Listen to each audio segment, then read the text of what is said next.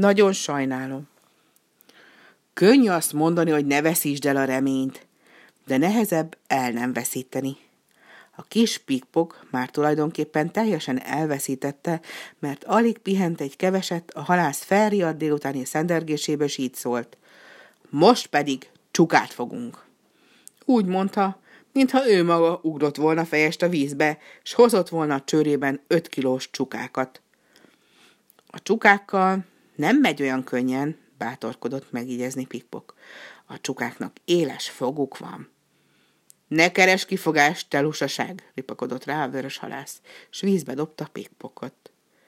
Mit tehetett a kis Pikpok? Fejest ugrott a mély vízbe, és sokáig nem jött fel. Ugyanis háb-háb kacsa tanácsára elhatározta, hogy egy kicsit ravasz lesz. Mikor végre kiúszott, ártatlan képpel így szólt. Ne tessék haragudni, én kerestem, kerestem, de nem találtam egyetlen csukát sem. Úgy látszik, szétszélettek. Akkor keszeget fogsz nekem. De keszeget se láttam. Akkor sügért. Sügérnek se híre, se hamva. Akkor miféle halak úszkálnak ott? Pikpok olyan ravaszul pislogott fekete szemével, hogy még maga is elcsodálkozott, hogy fér bele ennyi hunyorításba ennyi ravasság.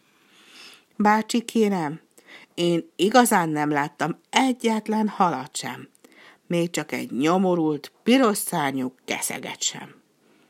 A halász úgy dúlt-fúlt mérgében, hogy rászkódott bele az egész csónak. Akkor alkalmatlan vagy a halfogásra, el kell, hogy adjalak. Pikpok ravaszul lesütötte a szemét. Akkor nagyon sajnálom, de igazán alkalmatlan vagyok.